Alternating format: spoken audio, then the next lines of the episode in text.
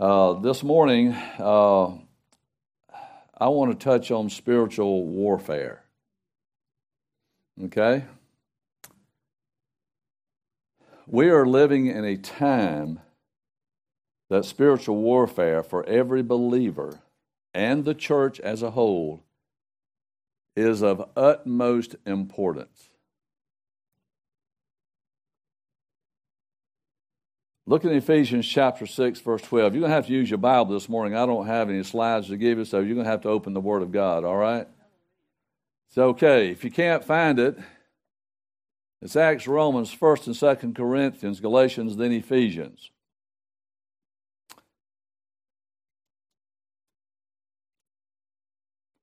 It'll be Ephesians chapter 6, verse 12, just one verse, but I want you to pay very close attention to this. For we do not wrestle against flesh and blood, but against principalities, against powers, against the rulers of this age, or the rulers of the darkness of this age, against spiritual hosts of wickedness in heavenly places. How many of y'all like um, history? Yeah, me too. I'm going to give you some things to ponder. In the Roman Empire, by the year 325, there was an estimated 7 million Christians. How did that happen? First of all, it happened because of Jesus Christ and the apostles, and I think as importantly, the apostle Paul, who went to the Gentiles to preach the gospel. So, in just a couple of 300 years, there was 7 million Christians on the face of the earth. Most of whom were persecuted relentlessly, and about 2 million were killed for the faith. I often wonder if I had to die for my faith would I be willing to do that? You ever thought about that? That's a hard choice, isn't it? But with the power of Jesus Christ in your life, it is not a hard choice. It's a very easy choice.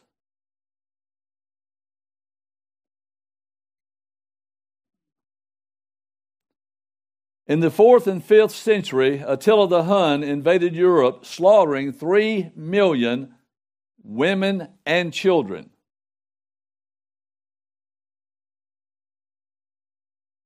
In the Crusades,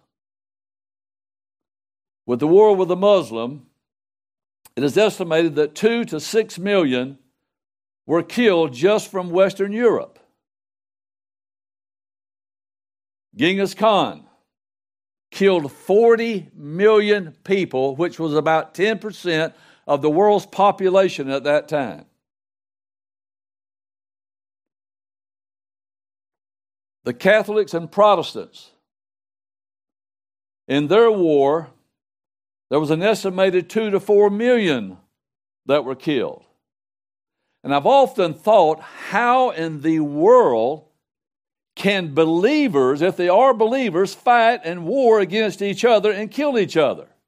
But we do it every day in the church. The church is the only entity that kills their wounded. We find someone that's fell out of fellowship with God, and all we can do is talk about that individual and run that person down into the ground and say, Well, they were just no good to start with.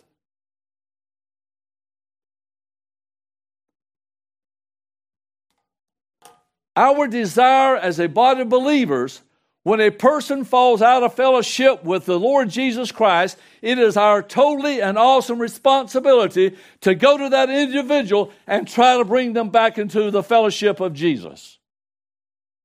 And as a church, worldwide, I do not see that going on. We just let them fall by the wayside.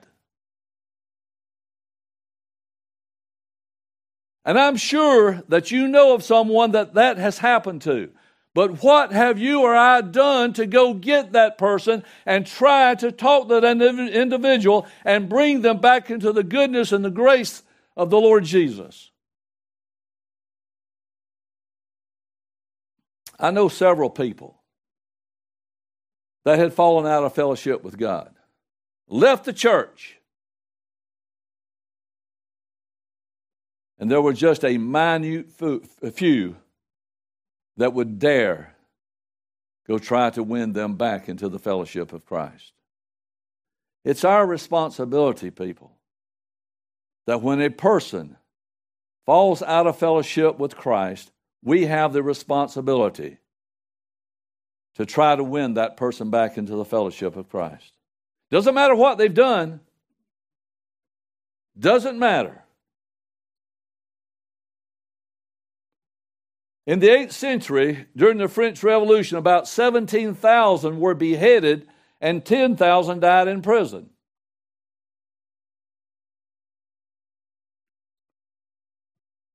I can't imagine being a believer and having to face the guillotine to have your head just chopped off. But that's exactly what they did. In World War I and World War II, 100 million lives were lost, including 6 to 8 million Jews. And the world did nothing about it. They knew it was going on, but they didn't do anything until it escalated to the point that the United States got involved in the war. This is the kind of evil that has existed in all these centuries. In Vietnam, a little more than 58,000 American soldiers were killed. Whenever you see a Vietnam veteran wearing a, a some of them wear hats that says they were a Vietnam veteran. How many times have you and I went up to them and said, "Thank you for your service.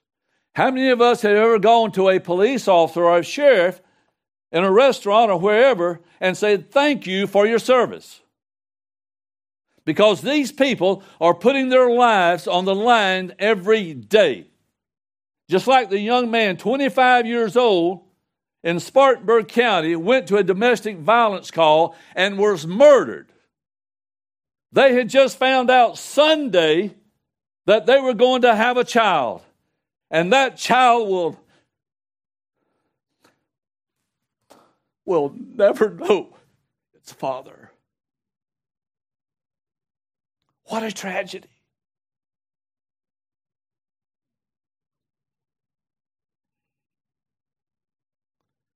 Every age has had its advocates of the false philosophy a basic goodness of man, and of course, and its prophets. The scripture says, There is none good, no, not one. Each age has had its so called saviors with their humanistic remedies for world disorder and misery. Hitler's remedy was built on the totalitarian state and race, uh, racism, and Marx and Lenin's on economic theory, atheism, and revolution. Some have looked to education to deliver this world. If that's what you're looking for, don't look. Our higher institutions of learning are totally corrupted for the most part and they are indoctrinating our children, our students, into this false belief that they are totally good and they don't need Christ. They have become so liberal in their thinking, and they're trying to pass this along to all our kids nowadays. When's the last time any of us have ever been to a school board meeting? in our public schools. The things that are going on in our classrooms, the indoctrination of critical race theory, of LBGQ, TQ, WXYZ, whatever they call that. How many of us have ever gone into the classroom and asked the teacher, Can I see the books in your library?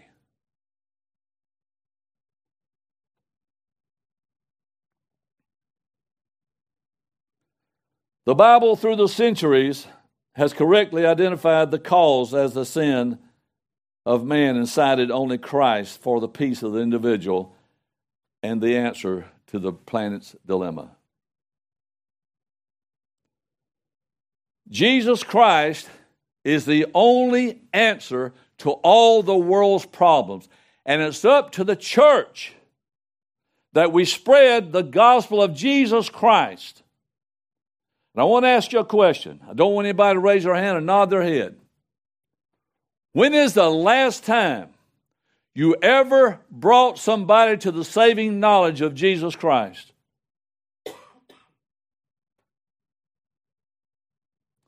I heard someone in this church say a few months ago that the church doesn't need to be any larger than what it is. If that is our mindset, then we are not going to see the kingdom of God increase.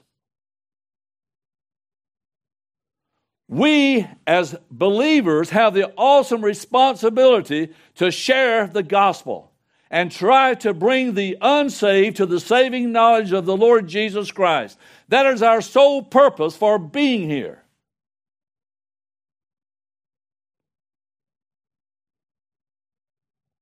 We need in this country another great revival that happened back in the 30s that's exactly what this country needs.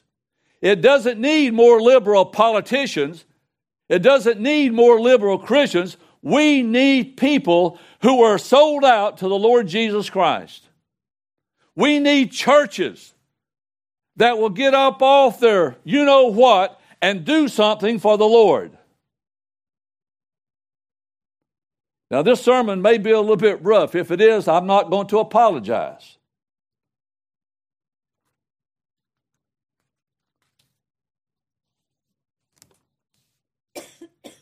What is spiritual warfare? That was just the introduction, folks.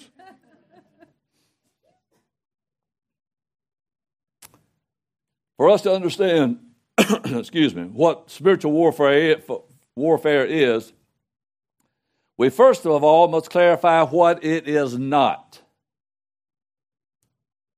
Spiritual warfare is not prayer breakfast. Don't want you to raise your hand and nod your head. You ever been to a prayer breakfast, a men's prayer breakfast? I have. pancakes, sausage, grits, biscuit, and gravy, orange juice, coffee, milk, whatever. All this stuff. They spend three hours preparing for this, two hours eating, and 15 minutes praying. And the and, and most of the times it's they get through eating, they sit in the chair and they rear back, they rub that stomach and got the toothpick sticking out of their mouth. And they're about to bust open like a can of biscuits. I used that term from somebody that I heard.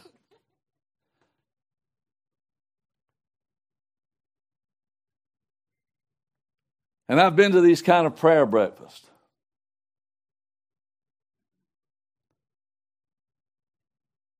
That is not prayer. I want to read you something. Turn to Matthew chapter 17. Matthew chapter 17, verses 14 through 21.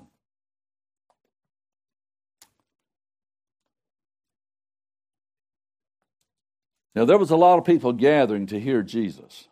A lot of people, just to see him. And the Bible says and when they had come to the multitude, a man came to him, came to Jesus, kneeling down to him and saying, Lord, have mercy on my son, for he is an epileptic and suffers severely, for he often falls into the fire and often into the water. So I brought him to your disciples, but they could not cure him.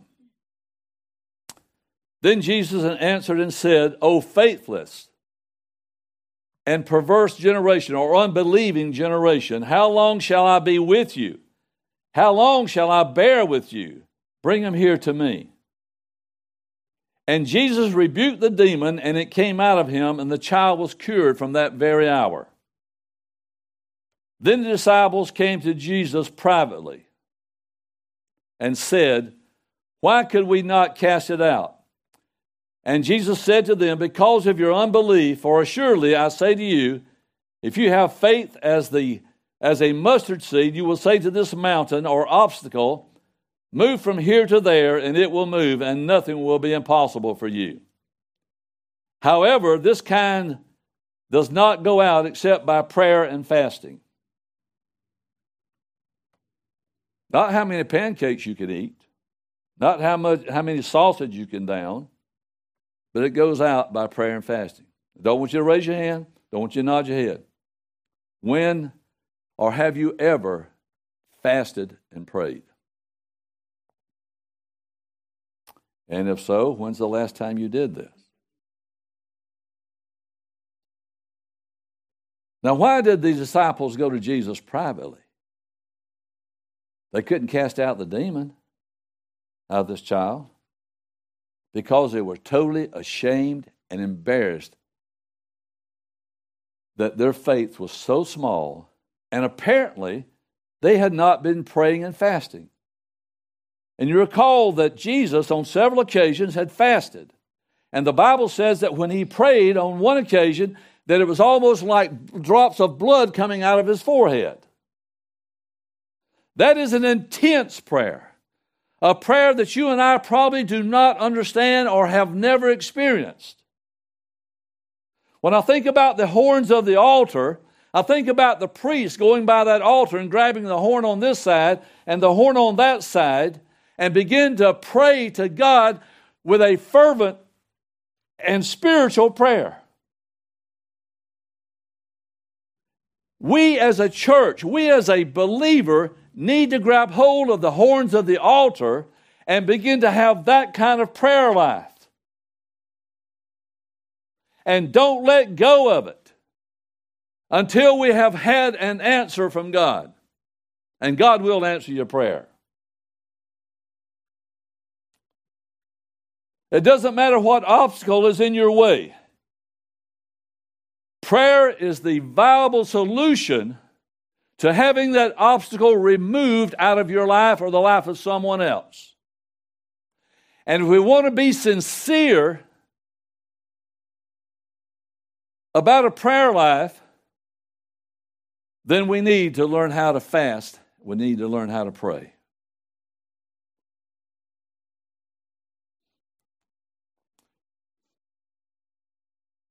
Spiritual warfare is not the recitation of prayers. It's not a I lay me down to sleep kind of prayer. Sometimes our prayers are so redundant, even mine, and I'll be the first to admit. It's the same thing over and over and over. But when there is someone who doesn't know Jesus Christ as Lord and Savior, there is someone who has fallen out of fellowship with the church, then that is when people need to come together and pray for that one individual by prayer and fasting. And my friend, I promise you, you will see that individual be moved by the power and the presence of the Holy Spirit. And that individual will get right with God and get back into the fellowship of the church. I've seen it happen time and time again. But my friend, it doesn't come by, oh Lord, I pray that that uh, Susie and John we'll get back. And I hope somebody here by Susie and John. If you are, I'm not meaning you. Uh, hope Susie and John get back in church. They've had such a turmoil in their life. And then that's it. But if we come together as believers and fall on our face before God and begin to, begin to cry out to Him with prayer and fasting, we will see things happen.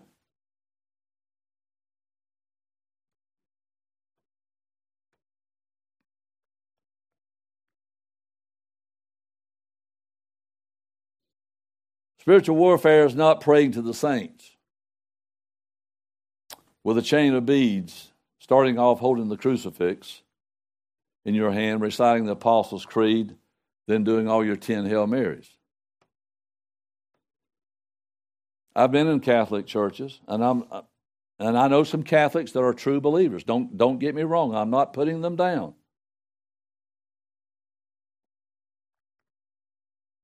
But if they're not praying to God through Jesus Christ, you can pray to all the saints you want to. You can hold that crucifix and go through all those beads time and time again, and the decades and all that kind of stuff. And you can pray all you want to around that, ro- that rosary, but it's not going to do you any good unless you pray in the name of Jesus Christ. The Bible says that the, when uh, at the inception of Jesus Christ in Mary's womb, who, by the way, was a virgin,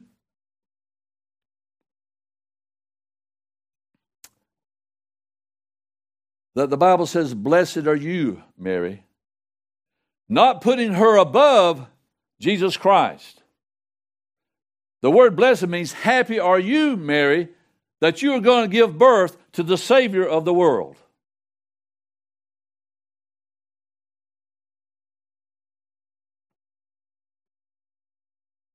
Spiritual warfare is not going into a booth or talking some man for the forgiveness of sin. No man can forgive you, nor I, or anyone else of their sins, except Jesus Christ, who died on the cross and shed his blood for the remission, the removal of my sins.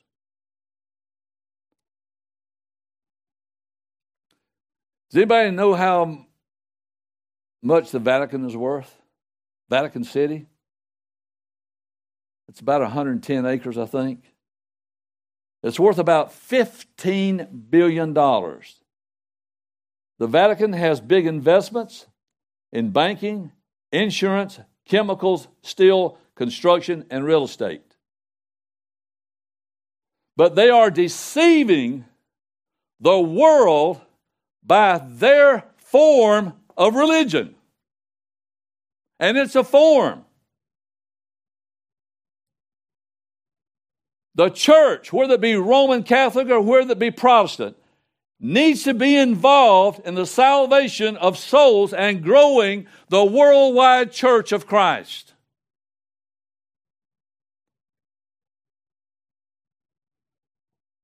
There is only one high priest, and that is Jesus himself, who has the power to save and the power to write a name in the Lamb's book of life. And if a person's name is not written there, they will not spend eternity with him.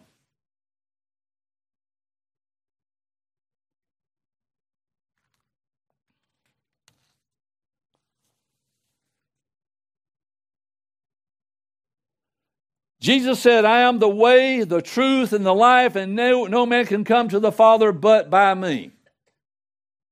I don't care how many books people read, I don't care how many confessions they make.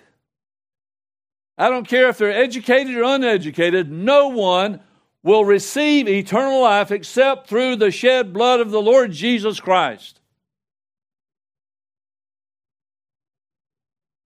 Now let's go to what spiritual warfare is.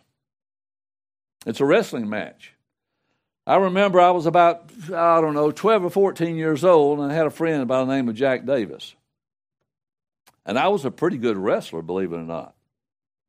Now, you've seen wrestling on TV, everybody knows that's fake, right? I mean, you don't stand there and hit somebody in the face 10 or 15 times and never bleed, never bruise. My mother used to love wrestling.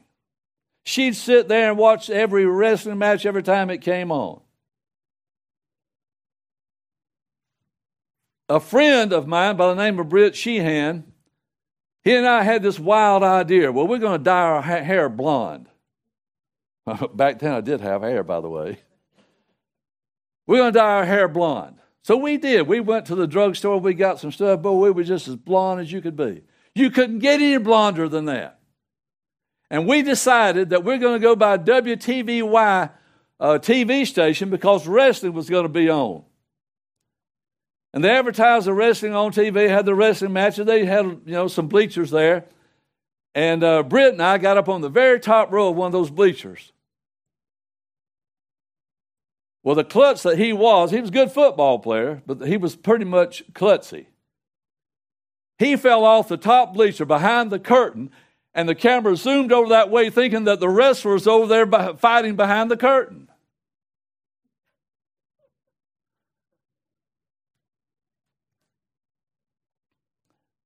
But it's a wrestling match.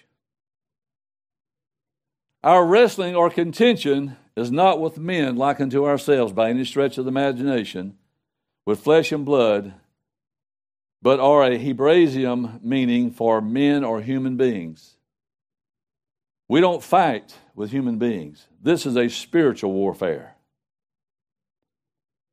And if you look at Galatians chapter 1, verse 16, this is what Paul was actually referring to after his conversion experience with Jesus on the road to Damascus he almost immediately found out that he was wrestling with a power unlike any that he had ever encountered. And he did not confer with the apostles. He had a conference with God and an anointing to preach the gospel to the Gentiles. So Paul found out very quickly, after all the times that he persecuted believers, and having them killed or stoned, he found out very quickly that he was in a wrestling match unlike he had ever encountered in his entire life. And the word wrestle in the scripture implies the athletic exercise in the Olympic and other national games at that time. It was almost like a wrestling to death, which wrestling on TV is not to death. And they'll hit each other with these fold up chairs and and all this kind of stuff doesn't even knock them out. You, if I hit you with a fold up chair, you're going to go down, folks. But when Satan attacks us, he wrestles with us to no end. He is bound and determined that he is going to win the wrestling match. And you're in for a fight, believe it or not. If you're going to be spiritual, and follow Christ, you are going to wrestle with the devil.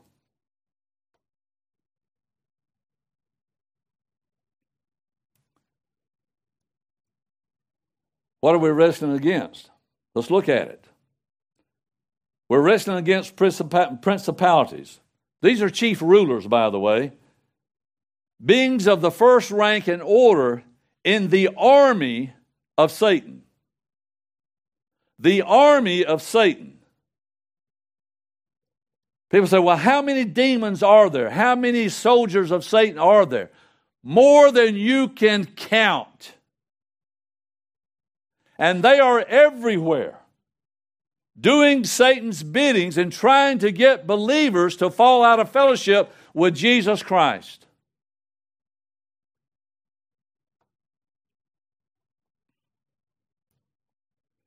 You recall that when Satan rebelled against God, he said, I will, I will, I will, I will do this. Well, it didn't work out too well for him, did it? God cast him and all these angels out of heaven. How many angels were they? One third of the heavenly host was cast down to where? The earth. Are they still here? Yes. You can see the results of the satanic force working in and out and around you every single day.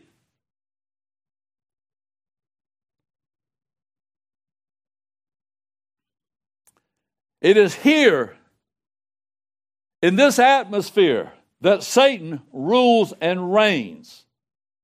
He wants complete dominance over everything there is.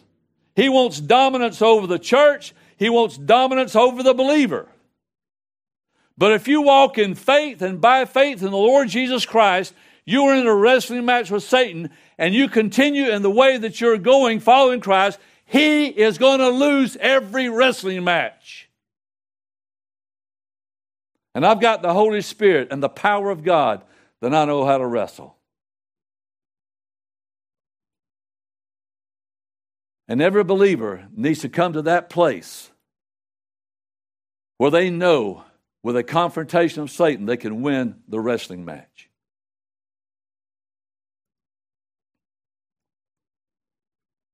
Satan may kill your testimony, steal your joy, destroy your family, your marriage, cause disease, and all kinds of calamity, but he cannot take your soul if you're in Jesus Christ. That's the only thing he can't touch.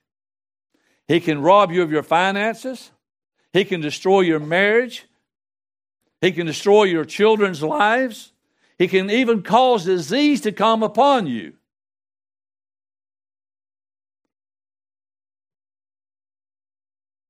But he can't touch the soul.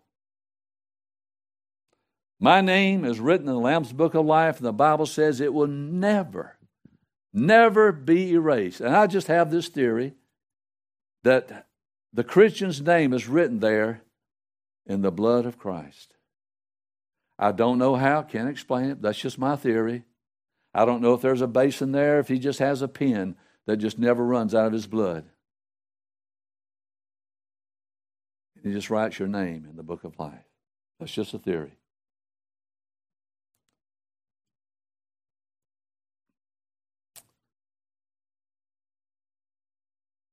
We're wrestling against powers. Authorities derived from and constituted by the above, by the, uh, the principalities.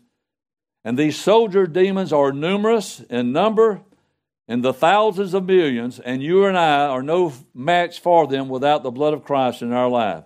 His power and His presence and the Holy Spirit are the only force that we have to fight against Him. The demons are vigorous, relentless, subtle, as you found out in the book of Genesis when he approached uh, Eve, and they are engaged in the art and trade of tempting. Therefore, the scripture warns that Satan is a roaring lion walking about seeking whom he may devour. That means tear up to destroy, to kill, to become captive.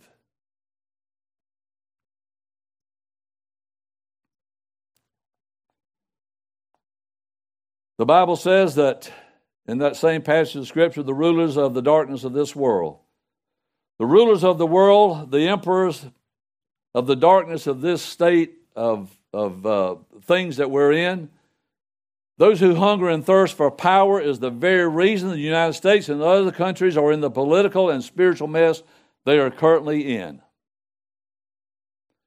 Now, I hate to get political, but our politicians are as crooked as a snake on both sides of the aisle. Have you noticed that our politicians don't say, God bless America anymore? Have you ever picked that up when watching the news? They have this speech. They don't say God bless and God bless America. All our other former presidents, for the most part, would say, God bless America. And he has. But why did we quit saying it? Because we no longer believe in God? We no longer believe that God is in control of this universe and this atmosphere? But God is in control. And though things may happen in our lives, it doesn't mean that God has abandoned us and God is still not in control. God is still in control of everything that happens, and nothing happens without the permission of God. Satan doesn't have that kind of authority.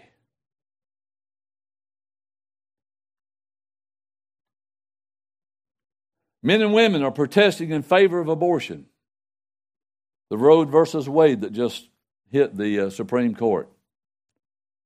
Killing, murdering an unborn child. We've got transgender, gay marriage, critical race theory taught in our schools, transvestites visiting classrooms telling our kids it's okay to be a transvestite. Let me tell you something. These people that are so perverse need Jesus Christ. They don't need politicians agreeing with them. They need politicians who will stand up and say, that is wrong.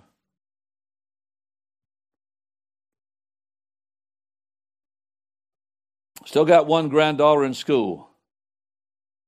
God forbid that I hear of a transvestite going to her classroom and trying to teach her whatever it is they do. Because I will be there in a heartbeat, in a New York minute, however fast that is.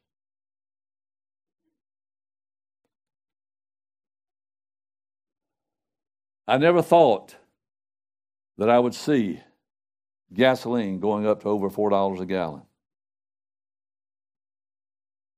We have a choice put food on the table or fill your car up with gas. Pretty much of a choice. And how about these people who don't make a very good living? What are they doing? Barely surviving.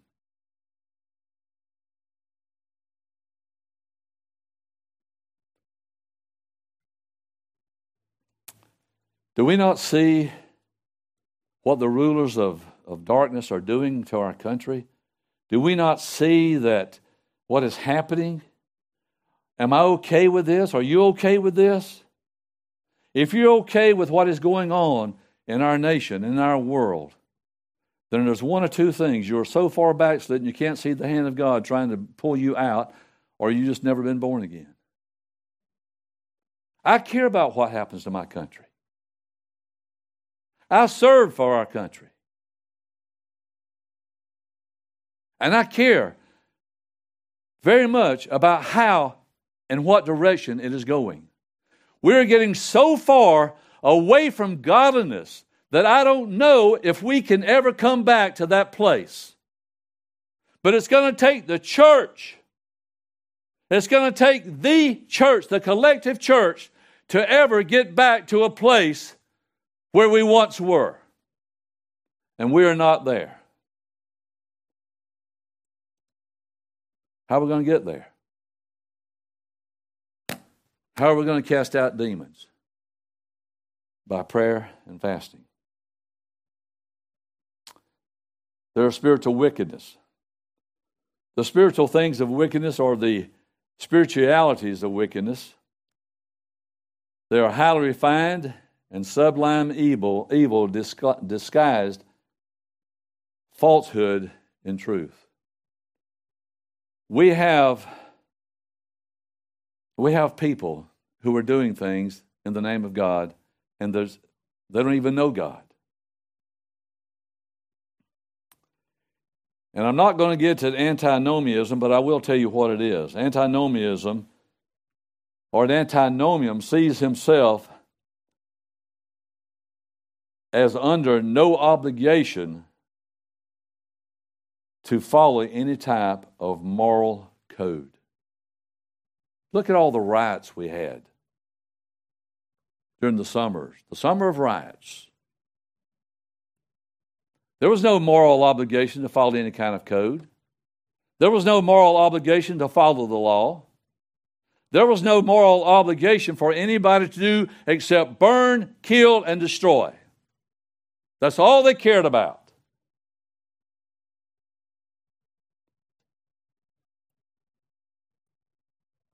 The devil is a spirit, a wicked spirit, and our danger is the greater from our enemies because they are unseen and assault us unless we are aware of them. The devils are wicked spirits, and they chiefly annoy the saints and provoke them to spiritual wickedness, pride, envy, malice, so forth and so on. These enemies are said to be in high places or in heavenly places.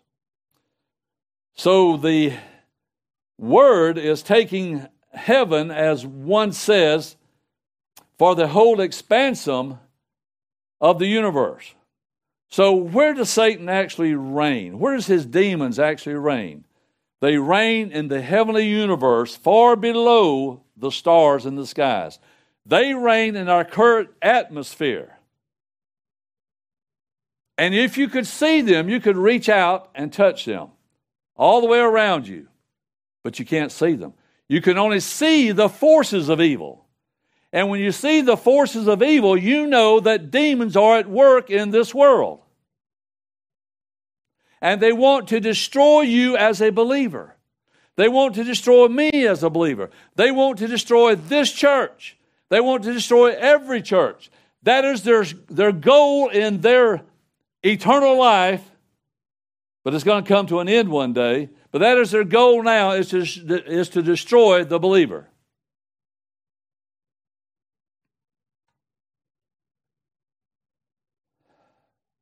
He likes to destroy a marriage, loves it.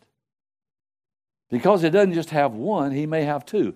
And if there are kids involved, he may destroy even more. So I want to say something to you young people who are not been married but a year or two years or whatever. Let nothing, let nothing come between you and your mate. If God has joined you together, let no man divide that for no reason. But Satan will try to tempt you and try to destroy your marriage. And when he does that, and if you've got kids and family, he will also destroy them in the process.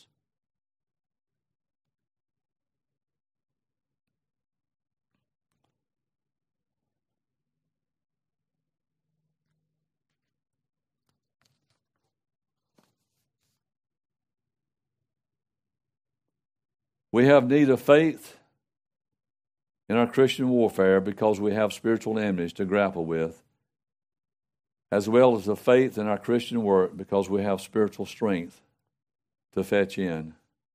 Thus, you see the danger. The last and final thing is high places. A quote from David The Jews called their kings of the earth in his words, set themselves and the rulers take counsel together are applied by the apostles in Acts 4:26. To the Jewish rulers who persecuted Peter and John for preaching Christ crucified. We need to understand different orders of evil spirits who are employed under the devil, their great head to prevent the spread of the gospel in the world and destroy the souls of mankind. Their only goal and my friend, I invite you to engage in spiritual warfare. Do not be content with just coming to church and sitting here and listening to a sermon. And this may have been the roughest thing you've ever heard. I don't know. You may have heard some rougher. And I don't mean to hurt anybody's feelings, but if the gospel hurts it, so be it. I don't apologize for that. But if I offend you in any way from a physical or human standpoint, then I apologize. But if it came from the Spirit of God, I will never apologize for that. As someone often says, it is what it is. We have to, as a church, come together. If there's someone in your life that you know who needs Jesus Christ, who has known Christ but has fallen out of fellowship, when are we as a church going to come together and fast and pray for that individual?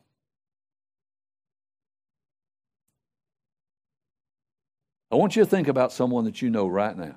I want you to really think about someone that you know, an acquaintance, a relative, or a friend that who is out of fellowship with Christ.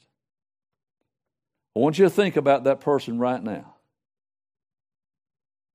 If we as a church come together with fasting and prayer, we will see the power of Almighty God work in that person's life. And the Holy Spirit will wrestle him or her out of the hands of Satan. And it's going to be a battle and you may get spiritually bruised and beaten up, but praise God, we're going to win the wrestling match every time. Satan has no authority. We need to start pulling down strongholds and barriers.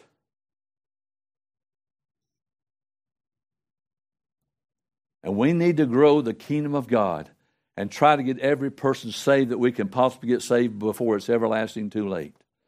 Right now, I want you to think of somebody that you know that's not saved. Just think of someone that you know that is not saved. Maybe a good person, but they don't know the Lord Jesus Christ. How about if we come together with fasting and prayer and watch that person come to know Jesus Christ? What an elated feeling that is. The Bible tells us that when a person is saved, that heaven rejoices. We ought to see heaven rejoicing right now.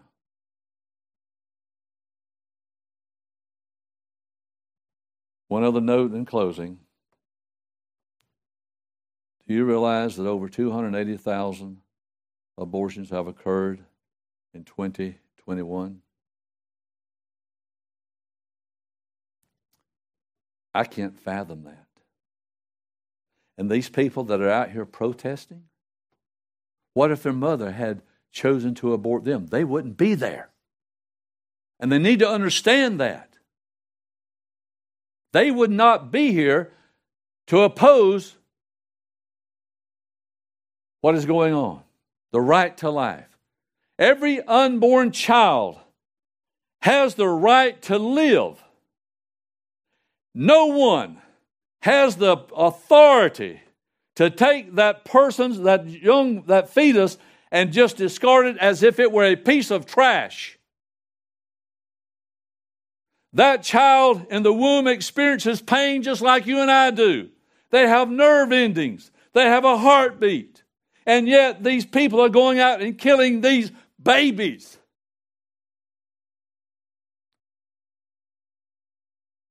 We ought to be so upset we couldn't stand it.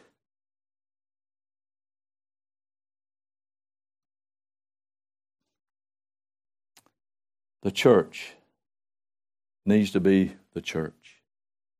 We need to begin to realize that we are fighting a battle. We're not going to lose in the end. We're not going to lose the war, but how many battles are we giving up every day? Church, I ask you, I ask you to come together if there's someone that you know that needs Jesus Christ, I'm asking the elders, I'm asking Pastor Phil, I know he's, he's uh, watching. I'm asking every one of you if you've got somebody that's in that predicament, let's write their names down on a piece of paper. Let's come together as a church. One Sunday afternoon, one night during the week, whatever. Let's fast and pray. If you want to fast one day, that's fine. If you want to fast three days, that's okay. But we need to come together and fast and pray. People say, "Well, I can't I can't do without food." Well, I hardly ever eat lunch. So I know I can do without food. And the last time that I fasted, the pastor said, Well, you can eat crackers and drink water. I'm not saying dehydrate yourself. You may have a medical issue that you can't do that. That's okay. That's okay. God understands that. But those of us who can fast and pray, we need to come together. We need to take that sheet of paper with that person's name on there. We need to call that person out to God in prayer and ask God to do this or this, whatever that person needs. My friend, God will do it. Trust me. It's happened too many times. God never fails. He's not in the failing business. Let us pray. Father, I pray in the mighty name of Jesus that you begin to pull down strongholds in the lives of individuals that have fallen out of fellowship with you. The ruler of the dark age those in spiritual wicked places have caused so many people to stray away from the fellowship with you. They've strayed away from the church, the fellowship of the church. And they are truly believers. But they've been attacked so viciously and so vigorously that they don't think there's any hope for them. And outside of Christ, there is none. All the counseling in the world, all the mediation will never take place of the shed blood of Jesus Christ, who is the great counselor.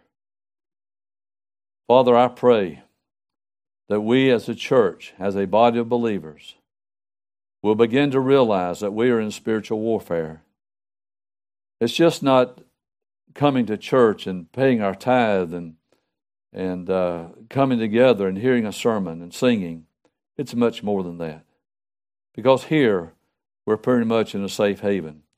But when we walk out these doors, we are in a war. We are in a battle. We are in a wrestling match with Satan and his soldiers. And I pray that we would put on the armor of God and we would begin to use that armor to the benefit of the kingdom of God and ourselves and our church. I pray in Jesus' name.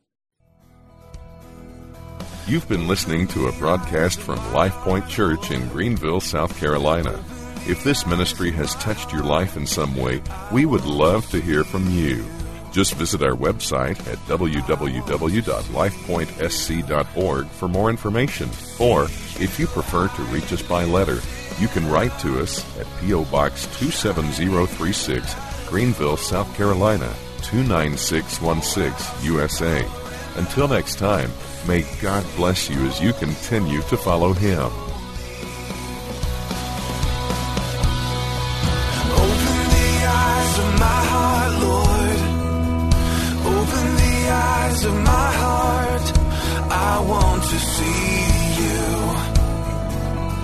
I want to see you. Open the eyes of my heart.